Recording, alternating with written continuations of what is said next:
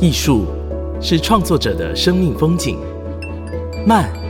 才能看得精彩。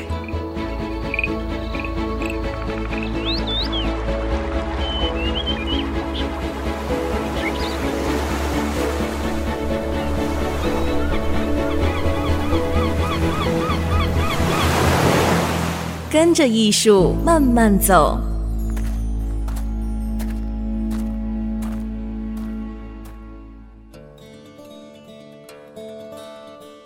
Hello，大家好，欢迎来到 IC 之音，跟着艺术慢慢走。我是长杰。我们的节目呢是在 IC 之音 FM 九七点五，每个礼拜三晚上七点播出。另外，在 Apple、Google、Spotify、KKBox 这些 Podcast 平台都听得到，欢迎你订阅。先前我们在节目当中曾经介绍，今年二零二三年的关渡国际自然艺术季，在这一次的艺术季当中呢，以自然作为一个礼物为主题，邀请艺术家来参与。当中有一艺术家呢是来自日本，他叫做竹腰耕平，他在关渡自然公园里面创作的这个作品呢叫做台北之树。另外呢，先前我也在濑户内国际艺术季，还有像是月后期有大地艺术节这些艺术节庆当中欣赏过主要根平老师的作品，所以在今天的节目当中呢，我们就很高兴为大家邀请到主要根平老师来跟我们分享他的创作理念、他的创作故事。他可以过去 say say，こんにちは，こんにちは。主要老师呢，他创作了一系列哦木的作品，比如说像是我刚刚讲到的，在濑户内国际艺术季的。作品叫做《小豆岛之墓》，还有《高见岛之墓》。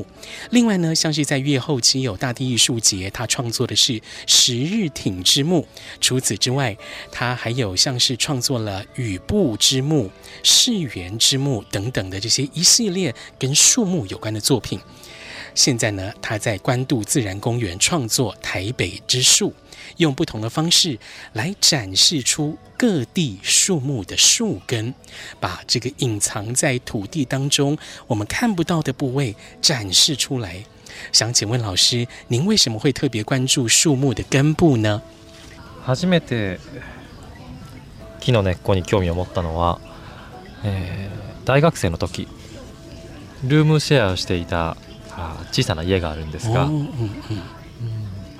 そこの庭に生えていた金木犀の木があって多分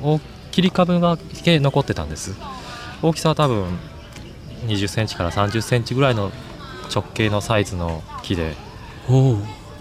まあそこにちょっと木があったので邪魔でどかして野菜を育てたりとか庭を楽しもうと思って初めは掘り始めました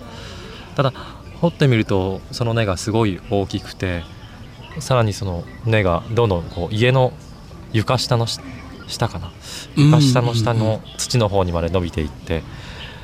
どんどんあの掘る穴も大きくなっていってとても大変な仕事だったんですけどそれだけこう見えない世界が大きく広がっていることにすごく興味を持って面白いなと思ってそれからあのいろんな、まあ、この宇部の木になるまでいろんな実験的に根っこを掘ってみたりとかしてそして、まあ、今の台湾的台北的那个接着嗨嗨，我们来翻译一下啊，主要跟平老师说，他会对树根感到兴趣，要回推到大学的时候。当时呢，他跟室友 room share 啊，一起来合租房子，在这个房子的庭院里面呢，有一棵桂树哈，King Moxie 哈，金木犀或者说是丹桂树。这棵桂树呢，有树桩留了下来。老师说，这棵桂树的直径大概有二十三十公分左右哦。他本来呢是想把这棵树挖掉，好让院子里面有更多的空间，他就可以种种菜啊 之类的。但是呢，当他开始挖的时候，哇，就发现这个树根非常巨大，而且很深。啊。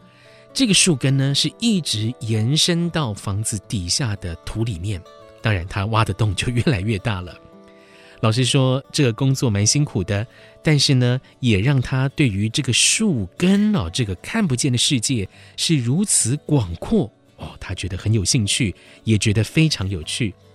所以之后呢，他就开始用各种实验性的方式来挖掘树根，一直到现在的这个作品，在台湾的台北之树。老师呢，他创作了这一些树木的作品哦，把这些埋在土壤当中的树木根部挖出来来进行展示。像是这一次的台北之树这个作品呢，老师就展示了台湾栾树哦这个枯木的树根，让我们看到了这棵树它的根部长的姿态跟这个环境之间的关系。想请问老师，为什么您想要把这个埋在土里面的树木根？根部这个部位挖出来，让大家看到，向大家展示呢？先ほどの質問にちょっとつながるんですけど、えーと初めて自分が根を木の根を扱った時はそのテクスチャーディティールにあの興味を惹かれてすごいあの面白いディティールであったりとかあのなんでこんな形をしているんだろうとかいろんな興味が尽きないところがあったんですけどどんどんそれがまあその環境であったりとか土の状態であったりとかいろんなものに左右されてあ形が作られていっている木の歴史がその環境の歴史がそこに詰まっているっていうふうに感じましたそれでその場所で掘ることを作品とする仕事を少しずつ始めていって私がこの台湾の木で思うのは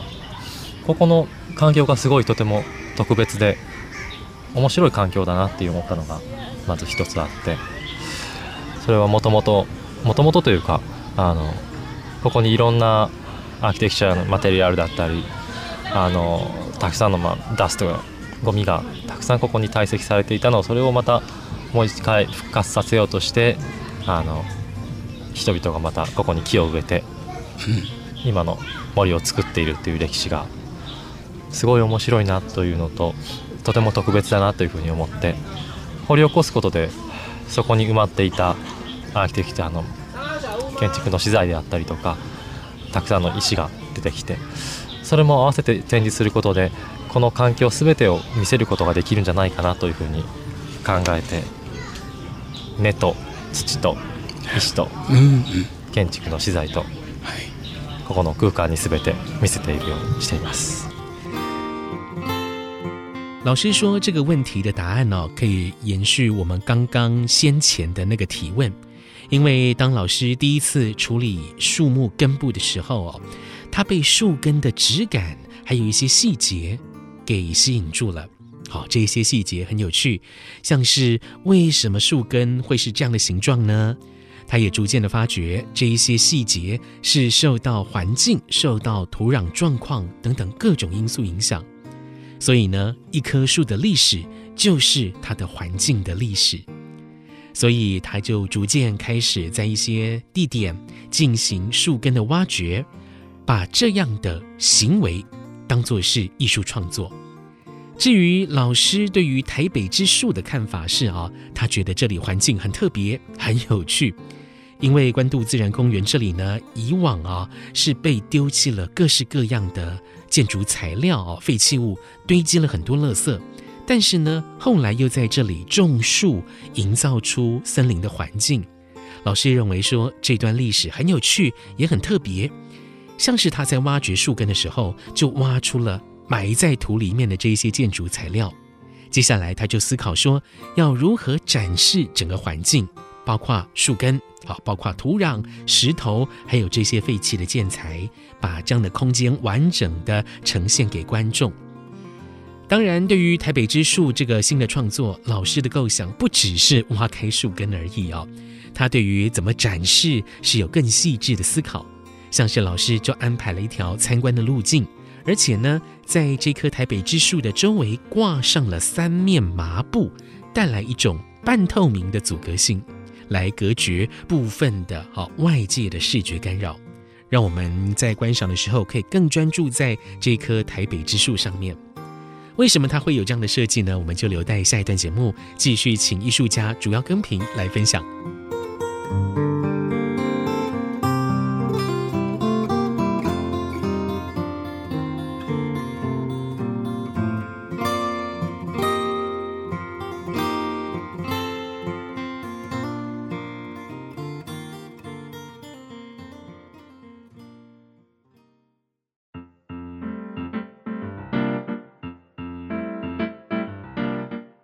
欢迎回来，跟着艺术慢慢走，我是常杰。今天呢，我们来到了二零二三关渡国际自然艺术季，来专访日本艺术家竹腰根平。竹腰根平老师他非常的年轻哦，现在才三十一岁，但是他的作品就经常在日本的许多艺术节庆当中亮相。因为老师呢，都是以树根的。挖掘跟展示，来展示这个土地的纹理，展示这边土地的变迁，它的历史，这块土地的气候，还有甚至是这个树种的根部，它的姿态，它的模样，用不一样的方式来进行展示。在这边也想请老师来跟大家分享一下，就是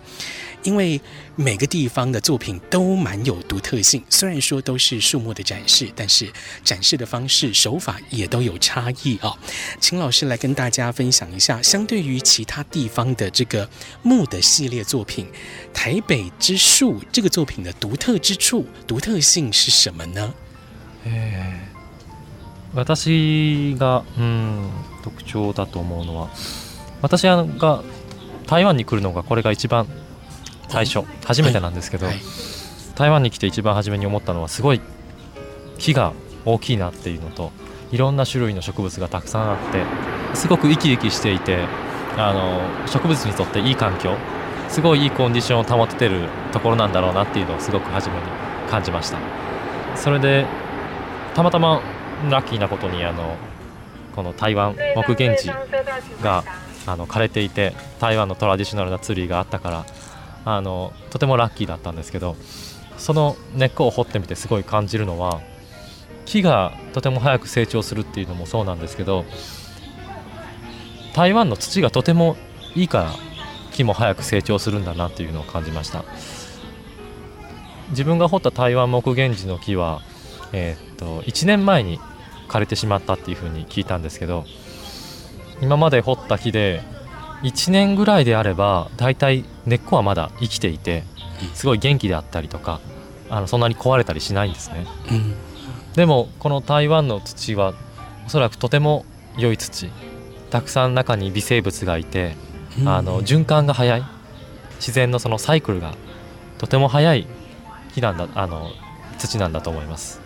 だからその1年前で亡くなった木の根っこであってももうほとんどがちょっともうボロボロというかすごい柔らかいソフトな状態になっていて、とても掘るのに苦労したんですけどこれがあのこの環境の特徴というかあの台湾ならではの姿なんだなというふうに感じていますまたあのこれもラッキーなことにあの新しい、まあ、別の木の根っこなんですが別の木の根っこから新しいあ植物というかああの新しい芽が芽吹いていて、はい、それもあの初めてのことでこの暖かい環境とあの良い土と混ざり合ってそういうことが起きているとても特別な 環境だと感じています。はい。呃，我其实还蛮想知道说，老师是不是有在其他地方挖出这么多砖头跟石块吗？哇，嗯，石はありますけど、レンガはないですね。はい。結構あの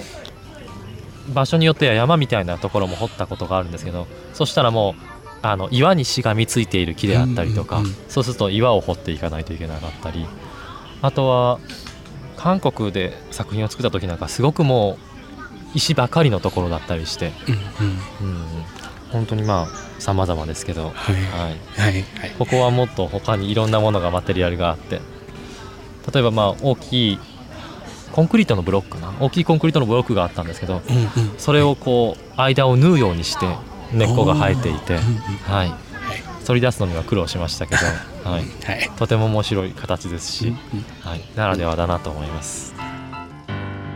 师说他是第一次来到台湾哦，他对这里最初的印象是这里的树很巨大，而且呢有很多不同种类的植物，哦非常生气勃勃，可以说提供了植物理想的生长环境、生存条件。而且呢，很幸运的是哦，他也碰巧发现了这棵树已经枯掉，树木可以让他展开创作。老师说，当他挖开这些树根的时候，他可以感觉到这棵树是诶成长的很快的。他认为可能是因为台湾的土壤很好，才可以让树木这么快速的成长。老师还听说哦，听园方的人员说，这棵树是一年前就枯萎的，但是呢。他挖出来的树根还是保持着生气，好，一年之后还是很有活力。他说，这可能是因为台湾的土壤非常好，有丰富的微生物，生态循环也很快。好，他认为这个就是台湾土壤的特点。还有呢，老师也很幸运的看到了这棵树根冒出了芽，啊，长出了新的嫩芽。他说：“这个是他第一次看到这样的情况。好，这个新芽呢，是在这样的温暖的环境下，很好的土壤之下生长的，这样的现象也让他觉得很特别。接着，我又问了老师：，诶，在其他地方创作的时候，有没有也挖出石头、挖出砖块呢？”老师回忆了一下，哦，回答说：“有挖出过石头啦，哈，但是没有砖块。”因为根据创作地点不同，有的时候呢，老师会挖掘像是山一样的地方。诶，这种时候呢，就会发现有一些树木的根部哦，是紧紧附着在岩石上面。在这样的情况之下，他就必须要挖掘岩石嘛。哦，他也提到他在韩国创作的时候，就遇到了非常多石头的地方，好，真的很多。不过呢，老师认为。关渡自然公园这个地方更不一样，哦，有大型的混凝土块，他在挖掘的时候就看到了混凝土块中间有树木的根系，哦，虽然说啊挖掘这些根系很费力很花时间，但是呢这些树根的形状很有趣，啊这也是这个地方的独特之处。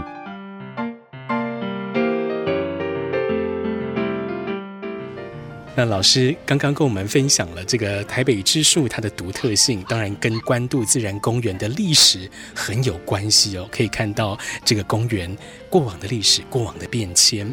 我自己其实也蛮想知道，说老师是如何看这些树木的。因为每一棵树虽然都是枯木，但是因为它们的品种不一样，应该会有不同的个性。所以老师是怎么观察台湾栾树，就是台北之树这个创作的枯木哈？台湾栾树它的个性呢？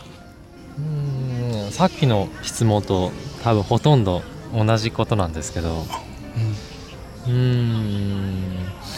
この台湾木現地の木は、えっと、広葉樹で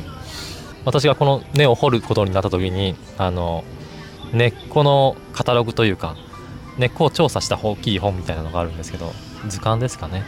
それを開いてあの見てどんな根っこかっていうのをおおよそあの調べたりするんですけど台湾木現地は広葉樹であのあまりこうディープじゃない下の方には根っこが焼かなくて、はい、横にどんどん広がっていくような根っこなんですね。でそうであればもっとこうたくさんの根っこが横に広がっててもいいなっていうふうに私は感じたんですけどただあのあんまりこう根っこがなくて、まあ、それもこう循環が早いからこそ起こり得ることであってここの台湾の特色なのかなっていうふうには感じました。はい竹腰跟平老师说，台湾栾树呢是阔叶树，所以当老师决定挖掘这棵树的树根的时候，他有找了类似根系图鉴的参考资料来初步了解这个根系的特征。老师说，台湾栾树哈这一种阔叶树的树根主要是横向的发展，不太会向下延伸。好，他说呢，这棵树的根系照道理应该会有。更多的横向扩展，但实际上啊，这样的根系不太多。他认为这种情况可能是因为土壤当中的生态循环速度比较快，所以根系不太需要深入地下。哦，这也可能是这个作品《台北之树》的特点之一。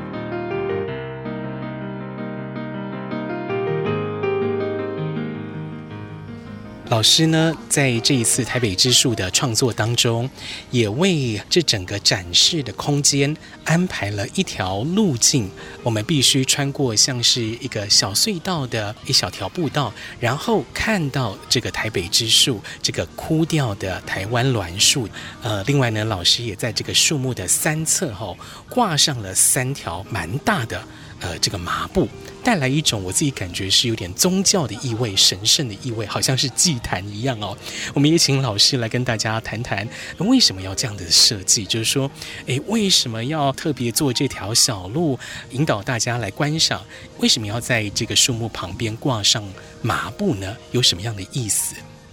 嗯，私はこの彼女たちに初めて出会った時はちょうど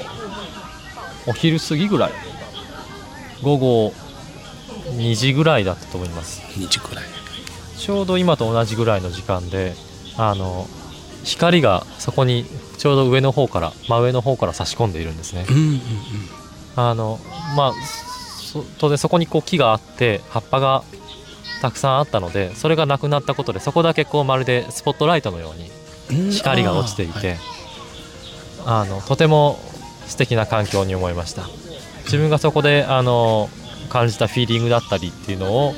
見る方にもぜひ感じていただきたいなと思ってその木に出会うための道木に出会って木と向き合えるような環境っていうのを構成したいなと思ってこの木に向かうための道他の道から行かないようにっていうこととあとその環境に入った時に周りのものとこうセパレートされて、はい、で作品と自分だけがいるような環境っていうのに包まれるような空間にしたいなと思って今のデザインになっています。はいはい。而且呢，这个麻布还是老师特别从日本日本带过来的 あの台湾でもあの探してもらったんですけど、はい、自分がこう理想とするサイズがなくて、ああのなんでしょう。もっとそのメッシュが細かいもの今後ろにあるようなあのメッシュがもっと細いようなものはあったんですけどもっと周りが見えるような柔らかいセパレートを望んでいたのでこれはあの日本から持ってきて、はい、います。はい当主要跟平老师第一次看到这棵枯木的时候，啊，这个时间点大概是在下午两点左右，好，就跟专访录音的时间差不多。那个时候呢，阳光从正上方照射下来，当时那里有一棵树哈，布满着叶子，但是呢，当叶子都掉落之后，阳光就像是聚光灯一样，可以专注的照在那个地方，营造出非常迷人的环境。所以呢，老师希望观众也可以感受到他当时的那种感觉。也就是因为这个原因，所以呢，老师打造出一条小路，好，通往这个作品，让我们民众可以直接的面对这棵树，跟树木对话。而且呢，他还希望这条路是唯一可以看到台北之树的路径。好，当我们进入到这个环境的时候，要可以感觉到跟周围的事物，哈，是隔离开来的。就好像这个空间里面就是我们跟树哈，只有作品跟自己一样，这个就是老师的设计理念。接着我也问老师，哎，这个台北之树用来分隔环境的这种大块的麻布啊，是老师从日本带过来的。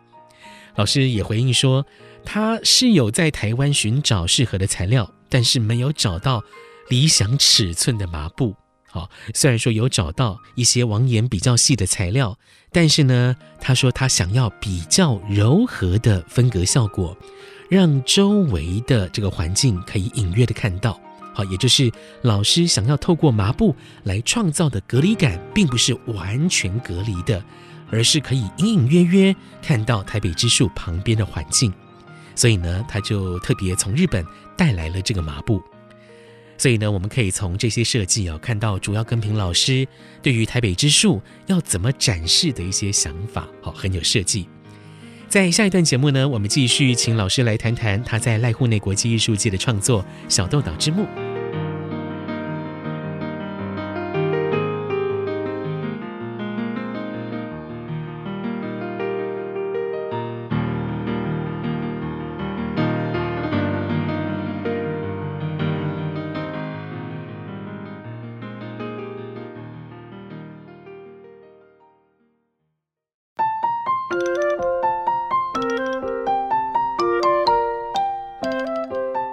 i c 之音 F M 九七点五，欢迎回来，跟着艺术慢慢走，我是长杰。今天我们在官渡自然公园专访日本艺术家竹要耕平老师。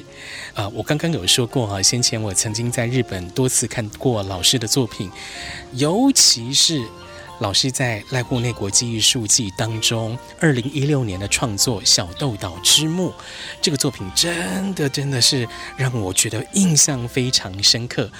因为赖户内国际艺术季呢，造访的外国人当中哦，一直都是台湾人占最多数。那台湾的观众也一定会去小豆岛那边看林顺龙老师的作品。主要跟平老师的小豆岛之墓》呢，跟台湾艺术家林顺龙老师的作品都是在大埔小豆岛的大埔这个地方，距离很近。所以相信很多造访赖户内看展的台湾游客，也一定欣赏过小豆岛之墓》这个作品。这个小豆岛之墓呢，展示的空间是一个黝黑的仓库，一个没有在使用的废弃的仓库。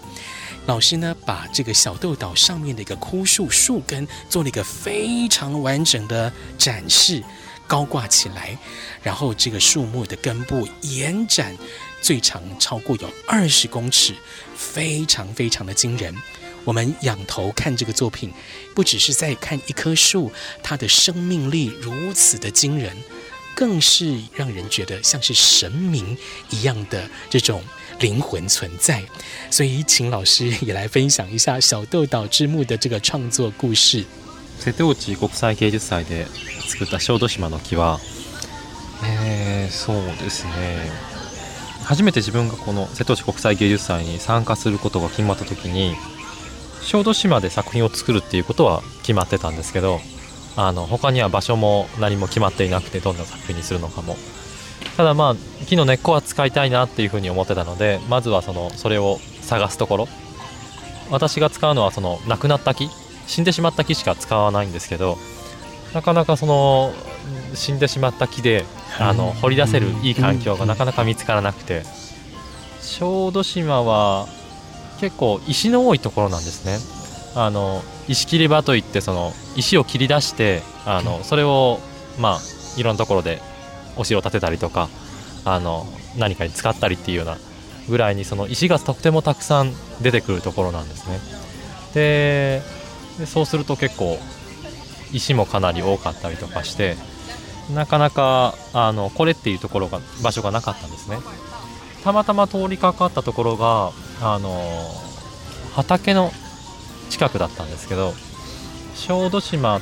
ちょっと話が変わるんですけど、あの小豆島もまそんなに大きくない島で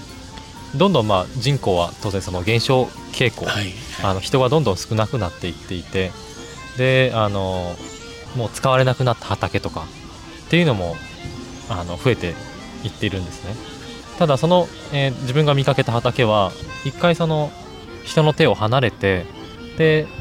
またあの自然の植物がたくさん生えてしまった後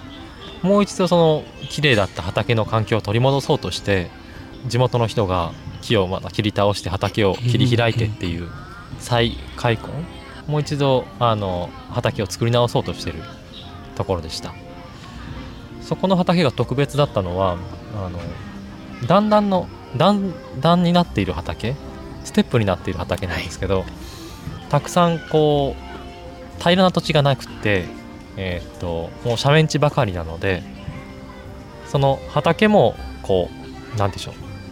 斜面の畑なんですね、フラットじゃなくて、少し斜めになっているような段々の畑になってるんです、は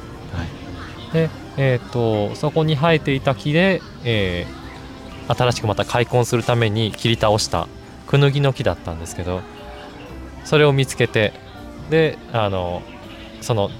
地元の人に聞いて使っていいよっていうことだったのでそれを掘り出しました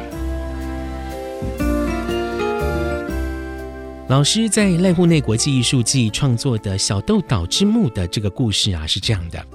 当老师第一次确定诶要参加濑户内国际艺术季的时候，他就决定是在小豆岛创作哦。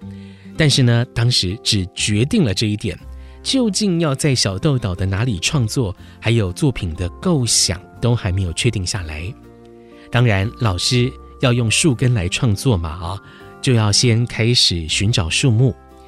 因为老师只使用已经枯掉、枯死的树木，但是呢，又很难找到适合的环境来挖掘这一些已经死亡的树，而且呢，小豆岛哦有很多石头。啊，小豆岛也有采石场，来开采石头，用来建造城墙等等。补充说明一下啊，像是江户幕府在改建大阪城的时候，他们呢就用了很多小豆岛这边的石头来建造城墙。老师呢在寻找枯树的时候，哎，就碰巧经过了一片农田。老师也说明哦，小豆岛这个地方啊，不是很大很大的岛屿。而且呢，青壮年外移，人口越来越少，废弃啊没有再耕作的农田也越来越多。但是呢，他看到的那片农田呢，在荒废之后，一些自然植物又重新长了出来，长得非常茂盛。当地的民众呢，要把树砍掉，来重新开垦那一片农田，恢复原本的景象。而且呢，这块田特别的地方是说。它是一片台阶状的梯田，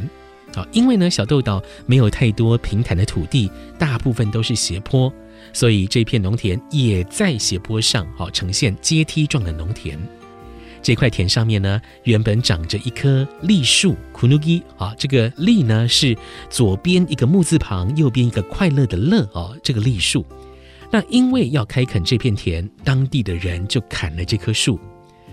老师刚好看到了这一棵栗树，就问他们可不可以用？好，结果当然是可以哦。所以后来老师就把这棵栗树的树根挖了出来，完成《小豆岛之木》这个作品。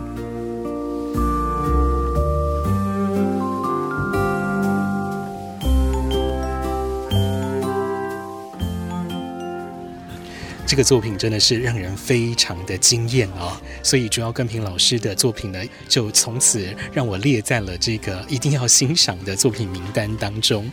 不知道老师在创作当中是不是有一些创意的关键词来跟大家分享呢？提出这个问题是希望老师的这些关键词也可以变成听众的灵感来源。我们请老师跟大家说说看，好，您的创作关键词。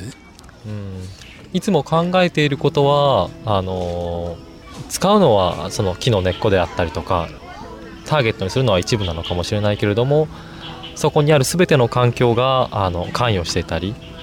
その木があのあってあの風を受けたりとか雨に濡れたりとか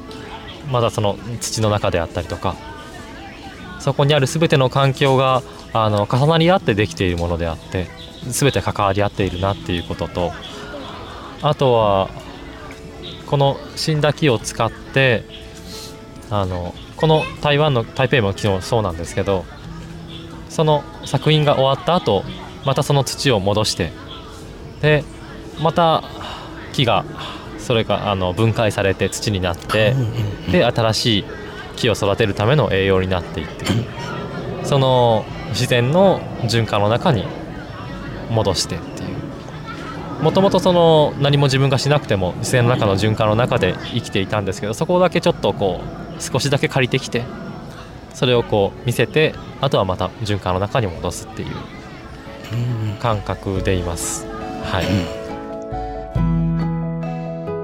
关于这个问题，老师提出了两个关键词，包含环境的交织，还有自然循环。什么意思呢？首先，环境的交织，哎，老师一直在思考的是，虽然作品的关注点可能只有树木的一个部分，像是只使用了树木的根部，但是呢，周围的整个环境其实也都参与到作品里面了，包括像是树木被风吹雨淋，还有土壤当中的微生物等等，这些环境，这一切呢，都是相互交织起来的，都是相互关联的。至于自然循环又是什么意思呢？好比这一次老师在关渡国际自然艺术季创作的这个台北之树，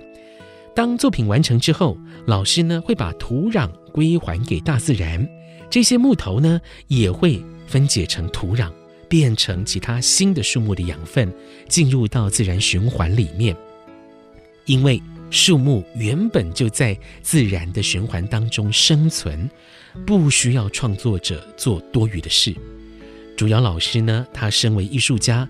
只是借用了这个循环当中的一部分来展示，展示完之后就把这个部分再归还到自然的循环里面。所以透过这些分享啊，我们可以感受到，主要根平老师真的是一位很贴近土地、很贴近大自然的艺术家。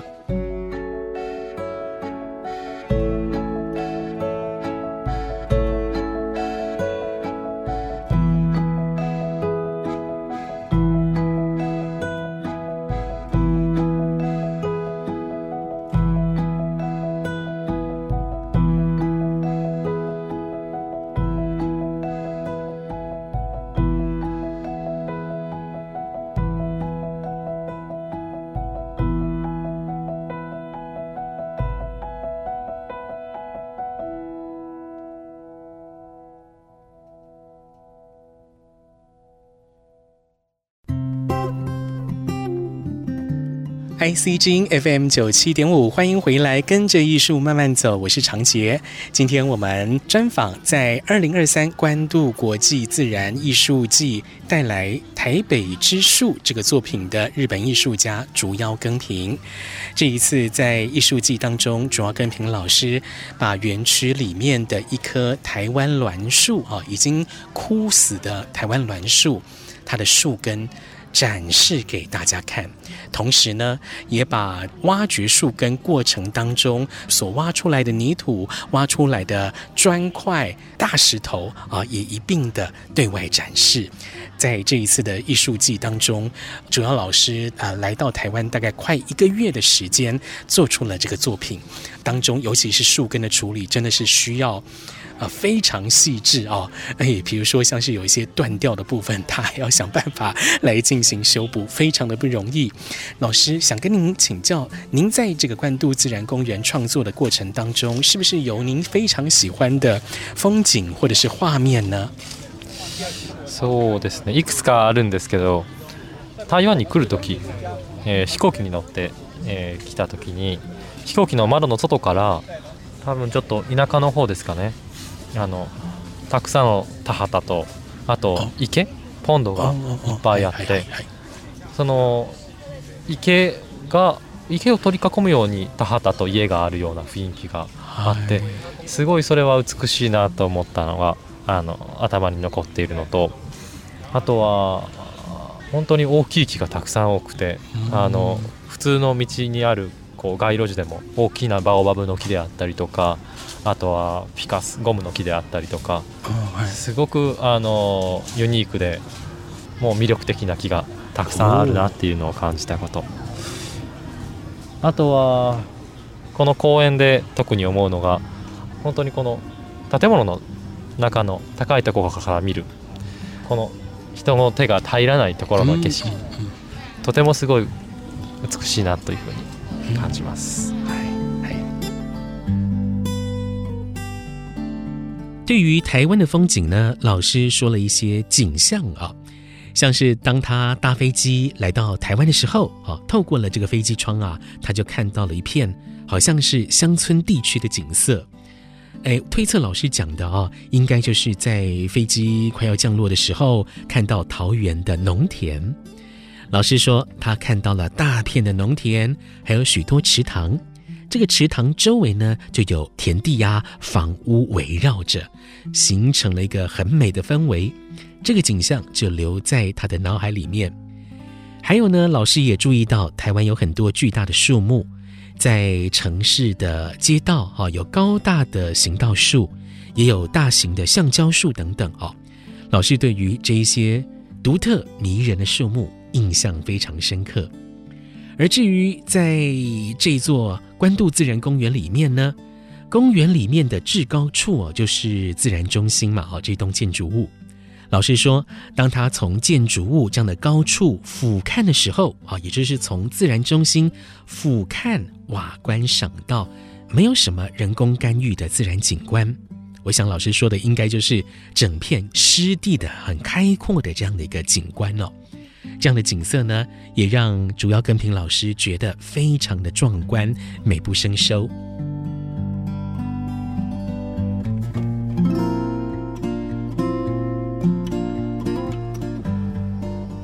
其实我们在这些地景艺术节，或者说是这些艺术节庆当中哦，可以看到这么多户外的地景艺术、装置艺术。其实这些作品放在美术馆外头，它最大的一个用意呢，就是让大家可以很轻易的、简单的、无压力的。来亲近艺术。那老师对您来讲哦，您希望台北之树这个作品可以为观众、为游客带来些什么呢？还有就是您希望哈，您建议游客、观众可以用怎样的方式来欣赏这个作品呢？啊，本当にこの台北の木を作って思ったのは、あの台湾の土が環境がとても特別だなっていうことが感じたことがあります。ぜひその作品を見ることであのここのスペシャルな環境であったりとかあとは台北の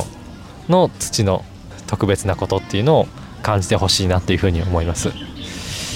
うんそうですね来るどのような方法で見るかについては自由な気持ちで見てもらえればそれが何よりです。はい竹腰老师说，在制作《台北之树》这个作品的时候呢，他真实的感受到台湾的土地跟环境是很特别的。他希望大家透过欣赏这样的作品，感受到这个环境的特殊之处，理解这块土地独特的地方。而至于要怎么欣赏作品呢？欣赏作品的方式，好，老师说最重要的就是用自由的心情来欣赏，哈，尽情感受就可以了。